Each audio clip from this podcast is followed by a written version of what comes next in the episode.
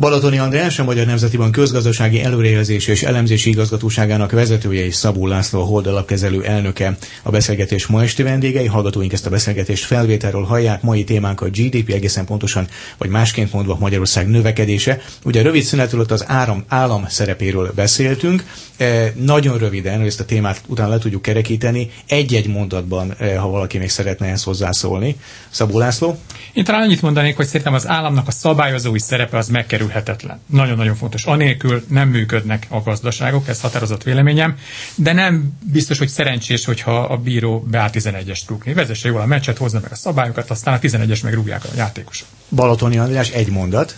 Eh, szerintem ezek a eh, hogy mondjam, nagyon szabadpiaci elvekre épülő eh, én ezeket szeretem dogmáknak hívni, hogy az állam inkább csak szabályozói szerepben tűnjön föl. Ezek azért folyamatosan változnak, adott kultúrától és kontextustól függő, hogy hol van ez a, az egyensúly, és a válságot követően szerintem jelentősen megváltozott ezzel kapcsolatban a kép. Ugye arról beszéltek mind a ketten, hogy ez egy fontos pont volt, amikor a háztartások és nyilván a vállalkozások is megszabadultak a, a terheiktől, a hiteléket ugye rendezték sok közgazdász elemző azt mondja, hogy a növekedésnek, a fenntarthatósághoz az kellene, hogy elinduljanak mondjuk a vállalkozások, az ipari beruházások, a magáni jellegű beruházások is elinduljanak, és elinduljon a hitelezés ebben a szektorban. Mit gondolnak, hogy egyrészt az a mérték, ami ma látszik, ezzel önök elégedettek-e? Ha nem, akkor mi kellene ehhez, hogy ez elinduljon? Balatoni András nagyon bólogat, tehát elégedett vagy nem elégedett? Hát, hogyha beruházási előrejelzésünket nézzük, akkor ugye tavaly évre egy 22,7%-os növekedést prognosztizáltunk, tehát azért ez egy, ez egy elég markáns, markáns emelkedés, és ez a kedvező folyamat ugye az idei évre is e, fennmarad, tehát idén is egy 12%-os beruházási volumen bővülésre számítunk. Ez nagyon sok eh, oldalról jön ez a növekedés, tehát egyrészt a vállalati beruházások azok, azok jelentősen emelkedhetnek. A vállalati beruházásoknak is több forrása van. Az egyik, a, nyilván amiről nagyon sokan beszélünk, az a, az Európai Uniós forrásoknak a felhasználása. Az új programozási periódusban a kormányzat elkötelezett annak érdekében, hogy egyre nagyobb és nagyobb arányt fordítson közvetlen gazdaságfejlesztésre az Európai Uniós forrásokból.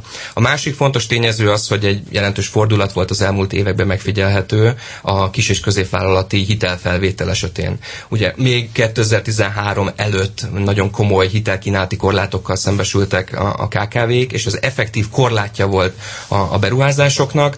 Elsősorban egy egybanki programoknak köszönhetően most ugye egy két, két számjegyű bővülést regisztrálhatunk a KKV hitelezés esetében, tehát itt is van egyfajta bővülés. Ugye jelentősen bővül a belső kereslet, ez a szolgáltató szektornak a kapacitás bővítését e, támogathatja, és hát emellett pedig nagyon sok zöldmezős beruházás, illetve gyárbővítés van jelen, van, van, van folyamatban Magyarországon, ami ugye a külföldi működőtőkének a jelenlétére utal. Ez a vállalati beruházás. És akkor most jön az, hogy a háztartási beruházás, ugye az elsősorban lakásberuházás jelent, ugye megduplázódott az építési engedélyek száma az elmúlt időszakban, van egy dinamikus, dinamikus kereslet, amit előbb-utóbb ugye követni fog az épített lakásoknak, lakásszámnak a, a, az emelkedése is, és a harmadik pillére ennek a, ennek a beruházás növekedésnek, az pedig az állami, állami beruházások. Ez részben ugye saját forrásból finanszírozott beruházás, részben, részben pedig az Európai Unió eh, által finanszírozott beruházás. Itt is egy markáns eh, bővülést regisztrálhatunk az előző évben, és az idei évben is ki fog tartani ez a bővülés. Ha igen, nem kellene válaszolni, a számít arra, vagy számítanak arra az MNB-ben, hogy mondjuk a vállalati hiteleknek a nagyságrendje az meg fog ugrani 2018-ban, vagy legalábbis egy jelentős növekedést fog mutatni? Tehát Igen. elindul a hitelezés? Uh, általunk fenntarthatónak gondolt 5-10 százalékos sávon belül fog maradni, 5-10 százalékos növekedési sávon fog belül fog maradni a KKV-knek a hitelállomány növekedése, igen. Szabó László, beruházási piacon mire számít? Hát nézze, ha megnézzük a hogy mennyien dolgoznak ma Magyarországon, mondjuk 2012-höz képest, és szerintem ez egy nagyon-nagyon fontos eredmény az egyik oldalon, hogy majdnem 700 ezer emberrel többen dolgoznak. Ez gyakorlatilag a 2012 közepi munkaerőnek a 19%-os bővülése. Ugyanakkor, ha megnézzük, hogy ehhez képest mennyivel nőtt a GDP, akkor azt látjuk, hogy ez még 16-17 százalék. Tehát a GDP-nk az kevesebben nőtt, mint amennyivel egyébként a, a, a dolgozó emberek száma. Ez mindenféleképpen szerintem, és ugye ebben benne van az, hogy ugye beindult azért a lakossági fogyasztás, stb. stb. Tehát én azt gondolom, hogy, hogy, hogy ez, egy, ez egy alacsony minőségű, ez egy extendív növekedés volt. Ez egy fontos, szerintem ez egy fontos gondolat. A második az, hogy ellenben most a munkaerőpiac tartalékai kimerültek. Tehát innentől kezdve azt gondolom, hogy aki bővíteni akarja a termelését, annak egyébként gépesíteni kell. Tehát aki arra vár, hogy leszedjék az almát kézzel az ültetvényéről, az csődbe megy, mert vagy megveszi a gyümölcszedőgépet, vagy abba hagyja a termelést. Tehát én azt gondolom, hogy a növekedésnek most mindenféleképpen olyan fázisába kényszerültünk, ahol mondjuk a magánszektornak komolyabban kell beruházni, mert ez a munkaerő intenzív dolog, ez, ez, ez kifújt, nincs munkaerőpiaci tartalék, és amilyen rossz a demográfiánk, és bocsánat, mert ugye az első kérdése még akkor most válaszolok még egy kicsit kiegészítve, hogy mik a legnagyobb kockázatok. Igazából hosszú távon Magyarországnak a demográfiai kilátásai a, a, a, a, jelenti a legnagyobb kockázatot. Tehát egészen szörnyek a, a hosszú távú demográfiai kilátásai. Nyilván, ha a gazdaságunkat akarjuk fejleszteni, akkor az intenzitását meg kell növelni, és ez nyilván ez csak beruházásokon keresztül vezet ez az út. De szerint mekkora tartalék lehet ebben a termelékenységben, vagy hatékonysági lemaradásban, ami már látszik mondjuk ez,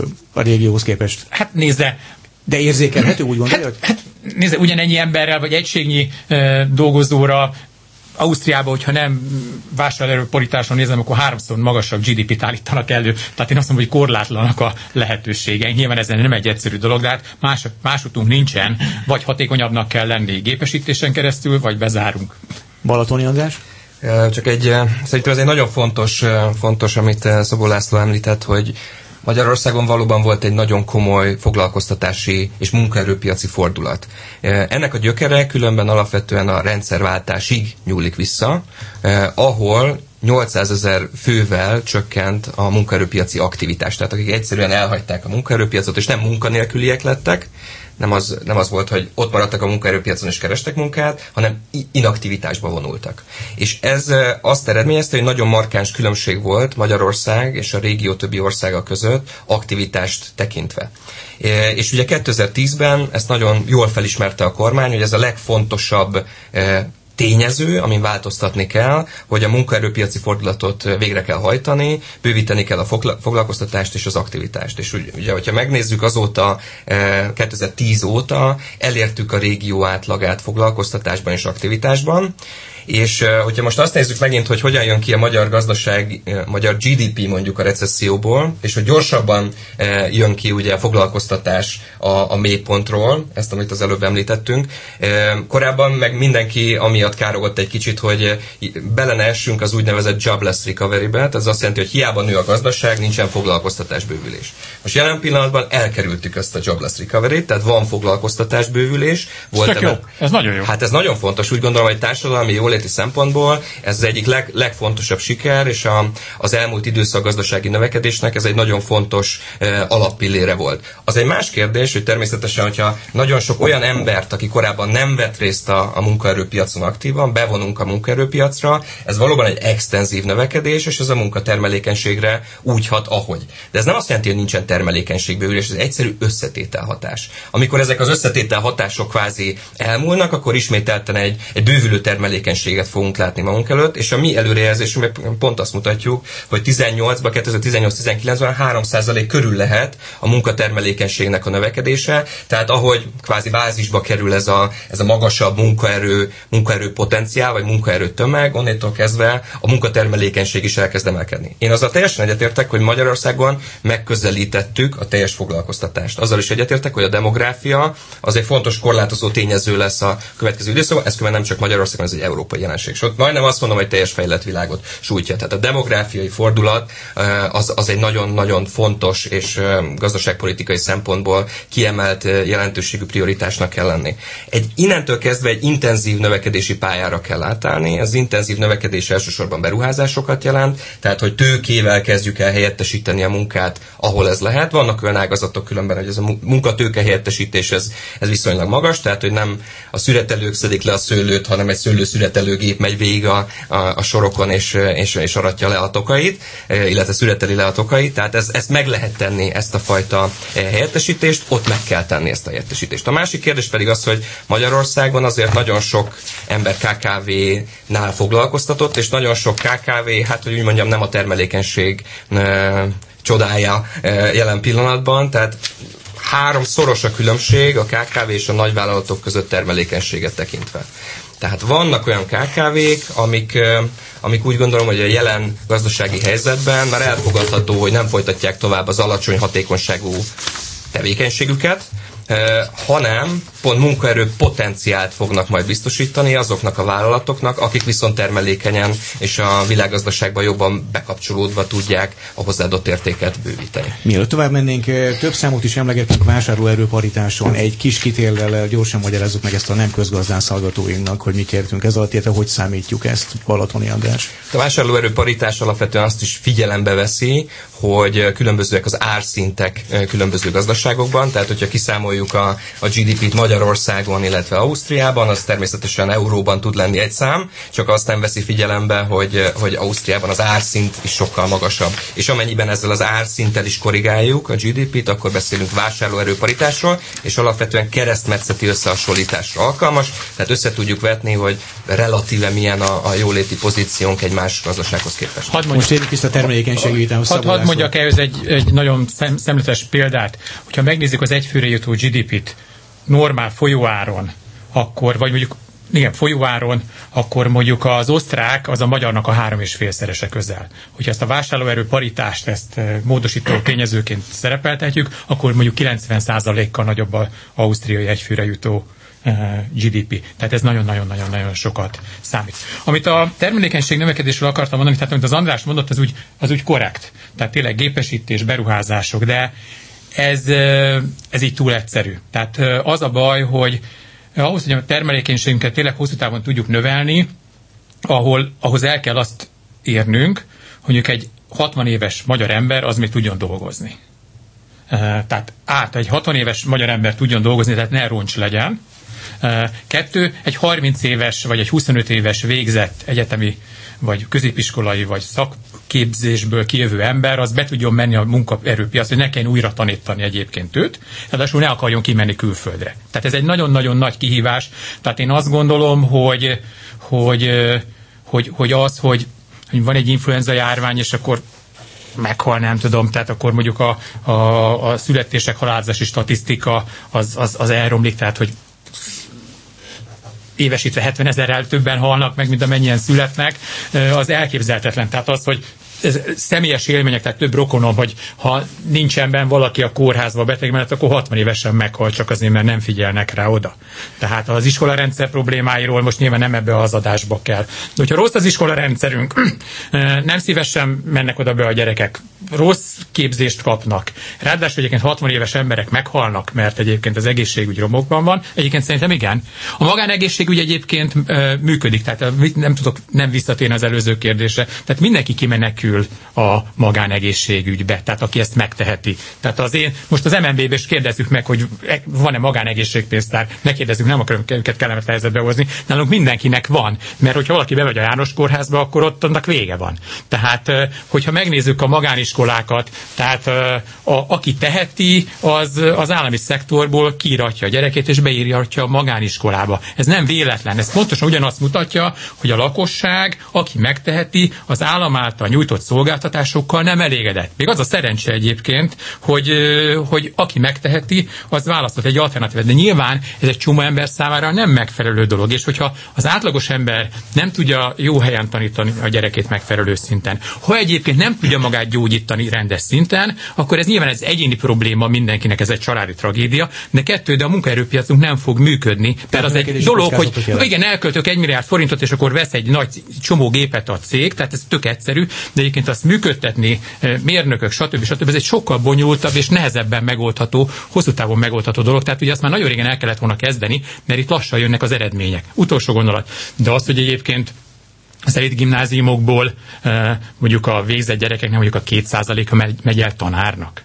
Tehát így nagyon nehéz lesz az iskola rendszert majd átalakítani, hogyha egyébként azok az emberek, akik képeznék a gyerekeinket, azok mondjuk egy nagyon-nagyon alacsony társadalmi elismertségnek örvendenek. Ez most ez nem kritika, most nem rövid távú kritika, csak akarom érzékeltetni, hogy itt milyen bődületes nagy feladatokat kell megoldanunk ahhoz, hogy hosszú távon tudjon ez az ország fejlődni. Ha már itt a kockázatoknál tartunk, akkor a beszélgetés több pontján is előkerült, hogy például az uniós források is jelen vannak. Ugye ez hónapok vagy talán évek óta tartó vita, hogy van a növekedésben, a GDP növekedésében mekkora szerepe is van az uniós forrásoknak és a lehívások vagy a felhasználások ütemének. Mit gondolnak erről ebben a vitában, hol foglalnának helyet Balatoni András? Ez azért nagyon fontos, és azért nagyon nehéz kérdés különben ennek a, ennek a pontos számszerűsítése, mert nagyon nehezen tudjuk megállapítani, hogy mi lenne EU-s pénz nélkül. Hogyha EU-s pénz nélkül mondjuk a vállalatok tudnák finanszírozni a saját beruházásukat mondjuk bankitelek segítségével, akkor lehet, hogy az EU-s pénznek nem lenne olyan nagy, markáns gazdaság növekedésre gyakorolt hatása. Hogyha ezzel szemben mondjuk a finanszírozási korlát keményt, az azt jelenti, hogy nincsen alternatív finanszírozási forrás, abban az esetben az EU pénzeknek a, a növekedésre gyakorolt hatása az, az kifejezetten szignifikáns lehet. Most azért az elmúlt időszakban, különösen a jegybanki tevékenységnek köszönhetően, most itt gondolok itt az értéktősde fejlesztésre, a, a növekedési hitelprogramra, a piaci hitelprogramra, egyre több és több finanszírozási csatorna áll rendelkezésre a, a vállalatoknak, hogy finanszírozzák a, a, a saját működésüket. Természetesen, hogyha van visszanemtérítendő forrás, akkor azt általában a vállalatok előnybe szokták részesíteni a visszatérítendő forrással szemben. Fontos kérdés, különben felkészüljünk arra az időszakra, amikor az EU-s források nem ilyen mennyiségben e, fognak rendelkezésre állni Magyarországon, mint ebben a programozási e, periódusban. A több lábon állás finanszírozási oldalról az egy, az egy nagyon fontos stratégiai kihívás, a, amire a jegybankban is kifejezetten e, nagy hangsúlya van. Szabó László? Hát ez nyilván egy bonyolult kérdés, most hivatkoztatnék ilyen KPMG, tehát elemzéseket, de nyilván ez egy ilyen hájokovács dolog, hogy ezt most megpróbáljuk eldönteni. De az biztos, hogy Magyarország az elmúlt időszakban több mondjuk az elmúlt mondjuk 8 évben több EU támogatást kapott, mint amennyi GDP növekedése volt. Tehát GDP arányosan több pénz jött be az országba, mint amekkora mértékben növeltük, vagy amekkora összeggel növeltük a, a GDP-t. Tehát szerintem ez egy fontos megállapítás, ezért azt gondolom, hogy nem lehet figyelmen kívül hagyni az EU támogatásoknak a fontosságát. Ugyanakkor azt gondolom, hogy abban az időszakban, amit az András mondott, hogy amikor lefogyott a magyar gazdaság és a magánberuházások gyakorlatilag kiszáradtak, akkor a beruházásoknak szinte egyetlen egy forrása az EU pénzeknek a felhasználása volt. Tehát akkor gyakorlatilag ez jelentette a lélegeztetőgépet a magyar gazdaság számára. Ma, amikor megindultak a magánberuházások, azt gondolom, hogy relatíva kisebb a szerepe, nyilván megkerülhetetlen. Én azt gondolom, hogy a magyar pro és kontra, hogy a magyar kormány ügyesen ö, menedzselt az EU források lehívását. Tehát itt van előttem egy kis táblázat, hogy a környező országokhoz képest mennyi pénzt sikerült egyébként leszednünk az euról, és ebbe ebben régiós elsők vagyunk, sőt, a legjobbak vagyunk ebbe a strukturális alapot felhasználó országok között, és ez nagyon-nagyon-nagyon fontos. Ugyanakkor nem véletlenül fogalmaztam így, hogy sikerült megszerezni, mert szerintem a kormány is gondolja, hogy ezt megszereztük a, a, az EU-tól, lúzerek, és akkor szerintem ezt nagyon hatékonytalanul költöttük el. Most úgy nagyon finoman fogalmaztam, de a lényeg ebben benne van. Tehát, hogy gondoljunk bele, hogy kisebb a GDP növekedésünk ebbe az agregált időszakban, mint amennyi pénzt kaptunk az EU-tól. Tehát ebben nyilván, nyilván benne van az, hogy ezt valószínű, hogy hatékonyabban is fel lehetett volna használni, és szerintem mivel nem ez az adásnak a témája, ebben most én nem nagyon mennék bele, de megismétlem magamat, hogy általában az állam amikor vásárol, akkor mindig nagyon-nagyon drágán vásárol, és amikor elad, akkor pedig mindig, mindig nagyon olcsón ad el. Balatoni András? Azt azért ne, szóval szerintem itt több tényező befolyásolja a GDP-t, mint csak a, az Persze. EU pénz, tehát hogy nyilván, hogyha a többi, többi szektor mondjuk épp az adósságait fizeti vissza, akkor lehet, hogy az mérsékli a gazdasági növekedést. Az, az EU pénzeknek a, a felhasználására szerintem, illetve annak a növekedési hatására szerintem jó példa a 2016, amikor ugye mi úgy számoljuk, hogy van egy úgynevezett effektív EU pénzlehívás, ami a GDP százalékában 5,5 százalékkal csökkent 15-ről 16-ra.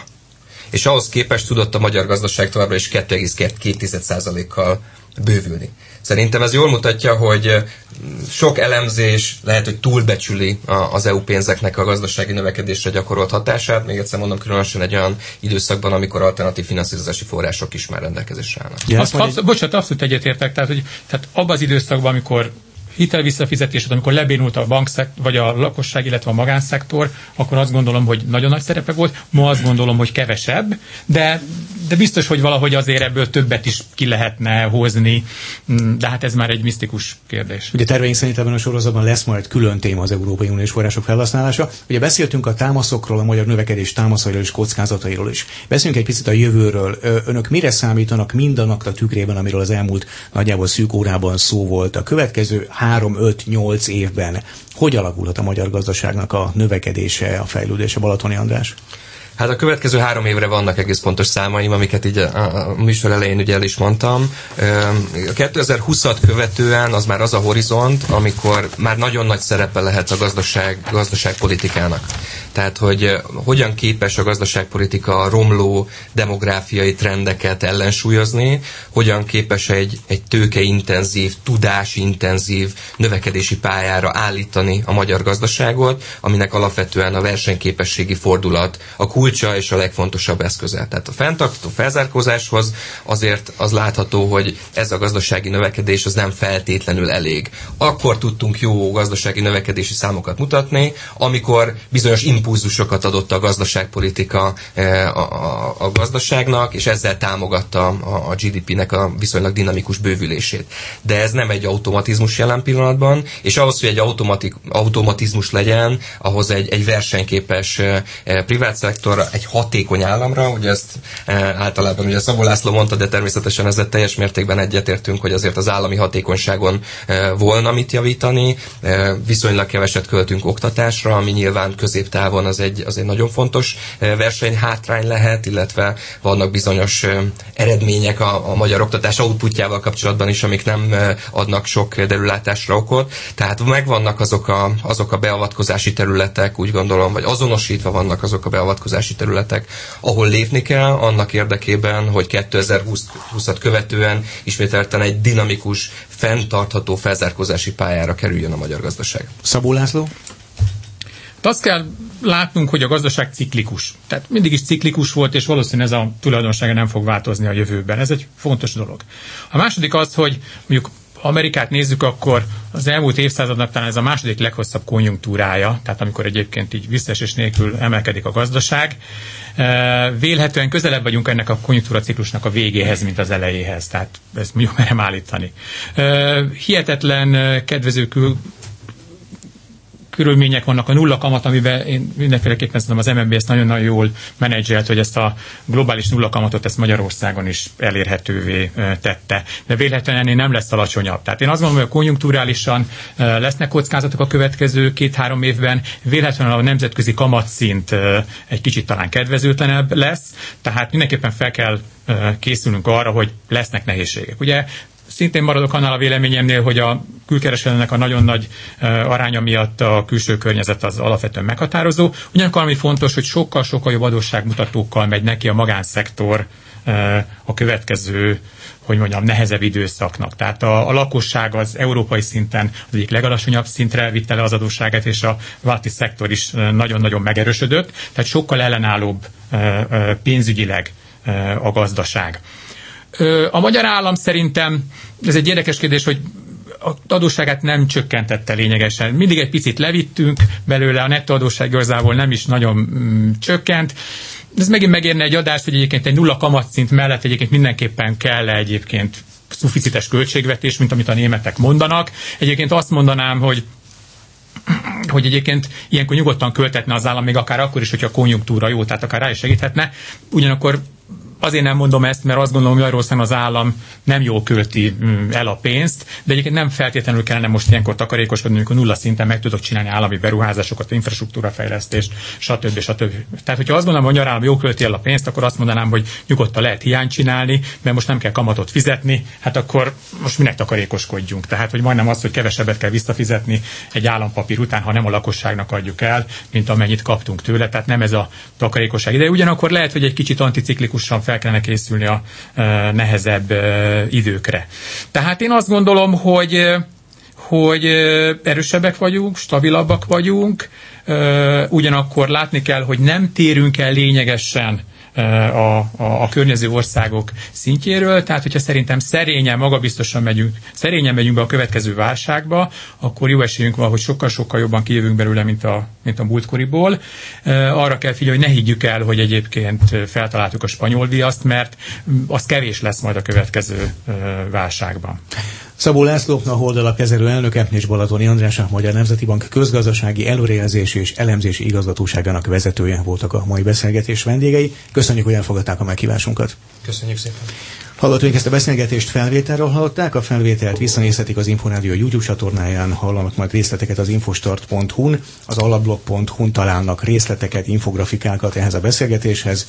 Eh, köszönjük szépen, hogy itt voltak velünk. Eh, a főszerkesztő Módos Márton nevében is búcsúzik a szerkesztő műsorvezető Lavai Rihárd. Minden jót viszontlátásra!